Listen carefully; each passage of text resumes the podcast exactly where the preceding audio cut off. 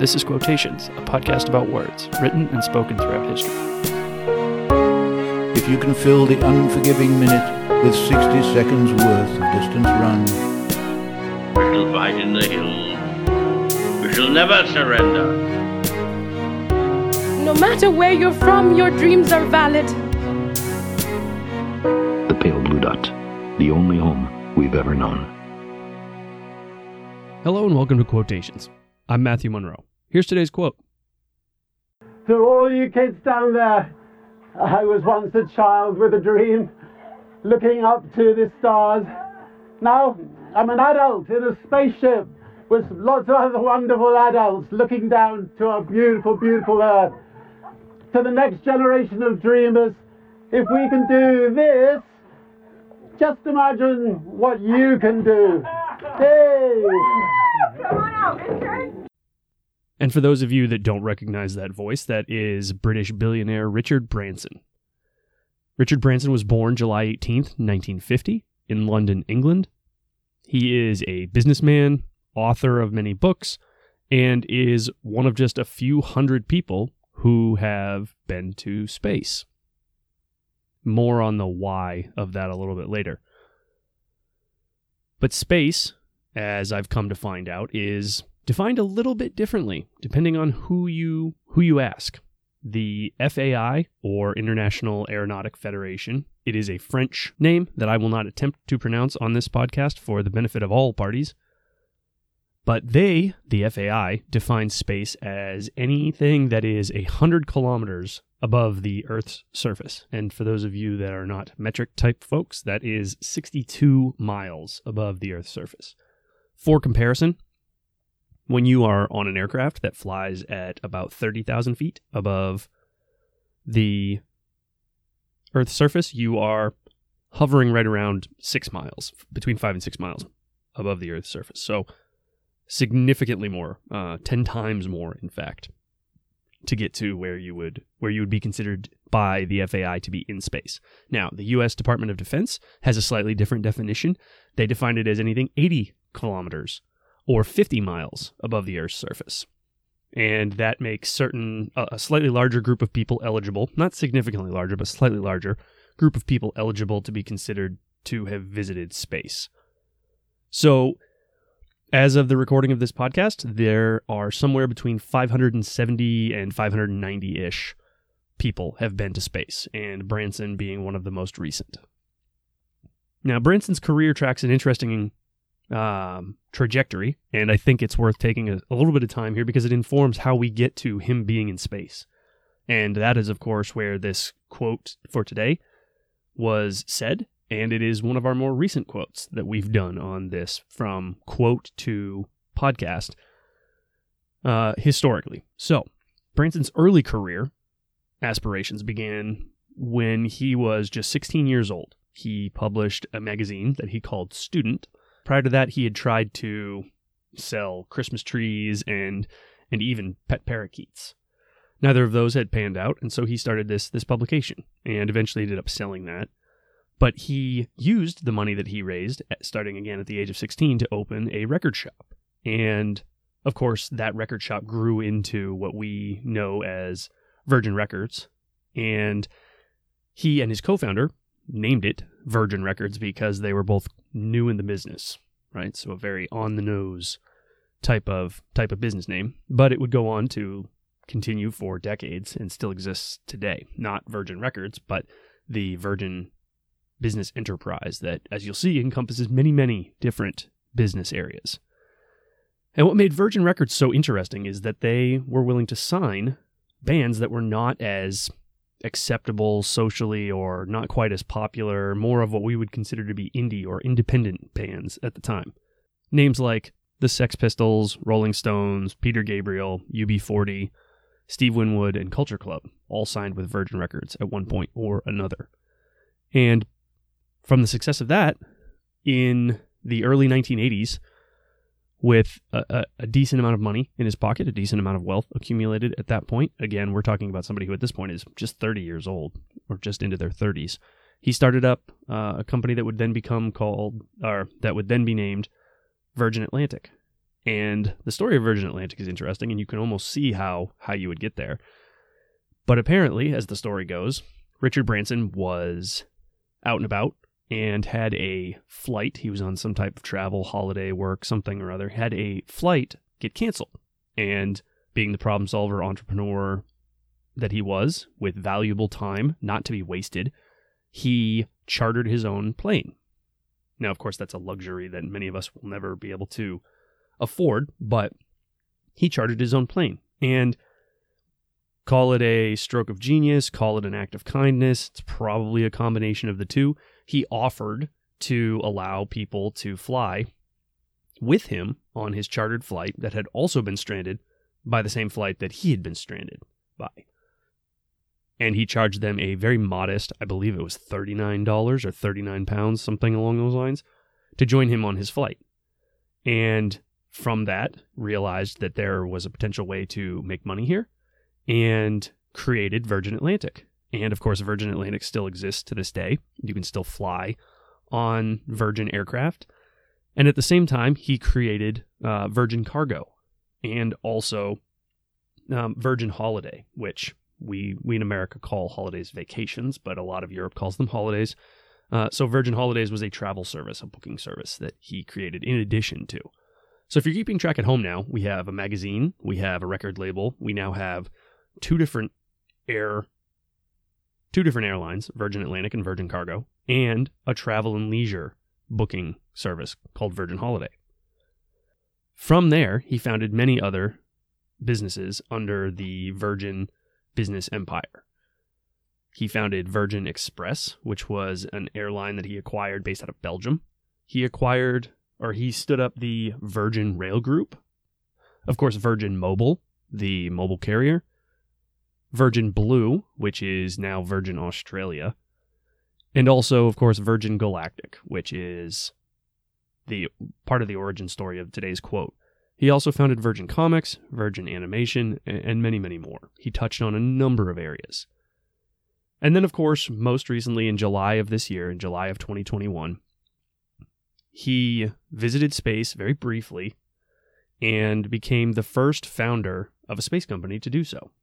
Now, of course, he was followed shortly thereafter by Jeff Bezos, who flew not long after Richard Branson did, but Richard Branson was indeed the first, and he did so on a Virgin Galactic aircraft as part of a hopeful business venture to commercialize travel to space.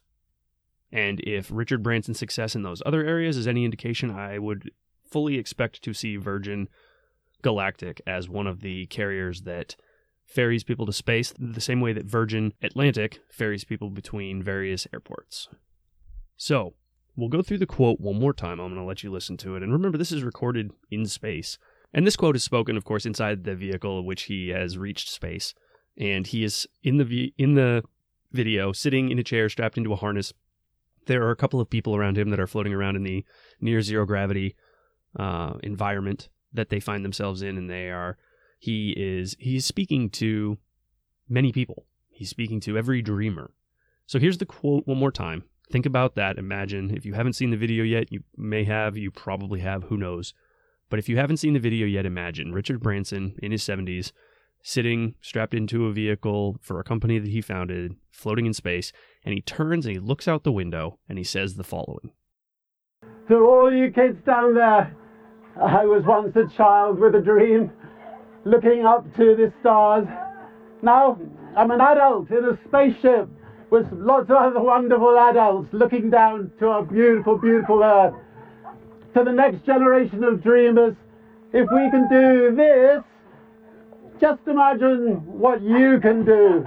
Hey! Come on out, Richard! And I mean, I couldn't help as I was researching this episode come to feel like this was almost some kind of cartoon or fairy tale kind of story when it comes to Richard Branson. I mean, it starts with a small publication. 16-year-old founds this tiny magazine called Student and eventually leverages that into one company, which builds into another company, which expands into this company and takes on that company and grows and grows and grows. And you go from a small 16-year-old run business distributing magazines via mail order to people to a 70-year-old flying in space. And he wasn't just flying in space as a passenger, right? That wasn't the point, because there have been people for a long time that have been able to buy their way into space. We've had people go to the International Space Station and various other space flights just based on dollars earned in some other area. But this is a billionaire who, the billion counts, the billion helps, of course, but this is a billionaire who founded the company that built this ship that did this. That's no small feat. And of course, to go from a 16-year-old publishing a mail-order magazine to being in space by the age of 70, 71 is pretty impressive. And that's a pretty wild ride for somebody in their 70s. So of course, while this quote is brief, I think it's somewhat profound. It really does speak to the capacity that we have to achieve our dreams if we just put our minds to it. You know, there's definitely something to that. There's definitely something to be admired from somebody who is not just saying the words because they earned their billions based on X, Y, or Z, but instead somebody who has actually worked their way to the point where they have created their own ability to do this. So yes, again, he's a billionaire, which certainly helps. It leads to a type of security that most of us cannot even fathom. But at the same time, it also lends some credibility to a quote like this when he says, "I was a young child with a dream, looking up at the sky." And now he's in the sky, looking down at the earth. I mean, that's fascinating. That, regardless of what your personal opinions are of Richard Branson, and don't get me wrong, I am not trying to create a hero out of the man. He is not without his controversies. And I'm sure my British listeners have a probably more well-informed and potentially stronger opinion of him one way or the other than I do. I just simply don't know a lot about the man, aside from the research that I've done and the name recognition that comes with being Richard Branson. I've probably heard an interview or two with him prior to beginning research for this episode. But if you are a British listener, I'd be curious to know what your thoughts are. What is the general consensus? What do people think of Richard Branson? I know what people think of Steve Jobs and Jeff Bezos and various billionaires here, the Warren Buffetts of the United States, right? Those types of folks. But I don't necessarily, other than the fact that he is a billionaire and has a cell phone plan and a bunch of airplanes with the word Virgin in big white letters spray painted on them, know a whole lot about Richard Branson. So if you do, I'd be interested to hear what your thoughts are on the man. And he's been accused, as I'm sure all wealthy people have, of some form of tax evasion. So he's been accused of that, just to be full disclosure here.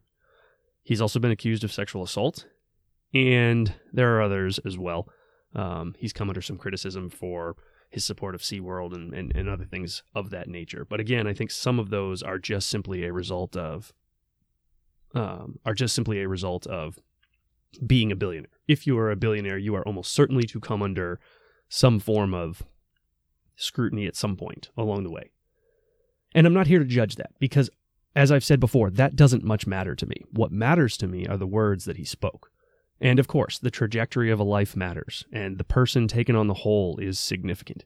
However, that does not mean that just because someone lives an imperfect life of some kind, that they cannot utter, write, or publish words of profundity at some point during that imperfect life. We just got done going through a series about Benjamin Franklin, and I talked about how imperfect he was in the pursuit of moral perfection.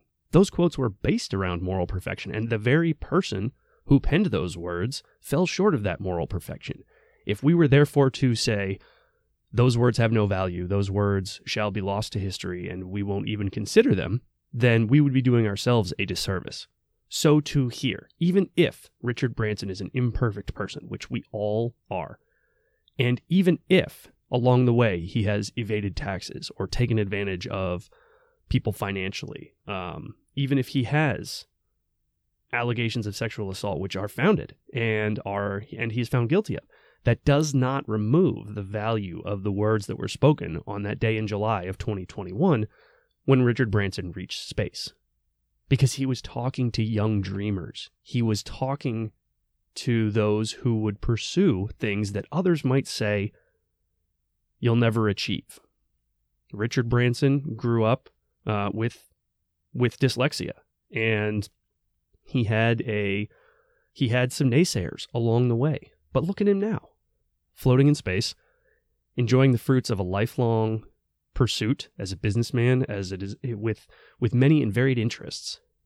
Certainly something to be admired and something to be thought about. So as I've said before, we're all imperfect, and we can all utter and pen valuable words, even if we are imperfect vessels. If our threshold is full life perfection, then we'd be left with no podcast episodes. Every person I've ever done an episode on, every person I ever will do an episode on, was imperfect. So take the imperfections, weigh them, but also consider that everybody is capable of moments such as these where they make a profound statement that is of value. And if you discard everything else about the man and just can't stomach the personality, the attitude, the air, if that's even the case, I'd ask you to consider the words as standalone. What do they mean to you? Do they inspire you to greatness? Because I think that's what Richard Branson would have wanted with those words. Clearly, he was speaking to a generation of dreamers, people with grand ideas beyond their current station, and saying to them, you may be just the founder of a small magazine, but so was I, and now I'm in space. And he said, if my generation can achieve this, he was born before anyone had landed on the moon. Remember, 1950 is long before the first person stepped foot on the moon at the end of the 1960s. He was born before somebody stepped foot on the moon, and now as an adult, he's floating in space. So the horizons are limitless. His point at the very end of his quote, if I can do this, if we can do this, imagine what you can do. So as we depart today, think about that. Where are you, and what do you want to do? Because the horizons are limitless if you're willing to push, and you're willing to work, and you're willing to strive, and you're willing to struggle. You too can achieve great things. And I hope that you do.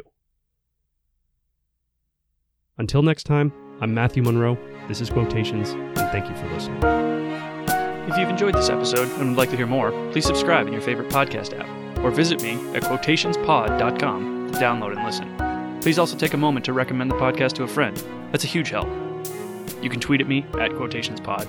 Send me an email to quotationspod@gmail.com. Find me on Instagram at quotationspod, or join the conversation on Facebook at quotationspod. I look forward to hearing from you, welcome your feedback, and thanks as always for listening.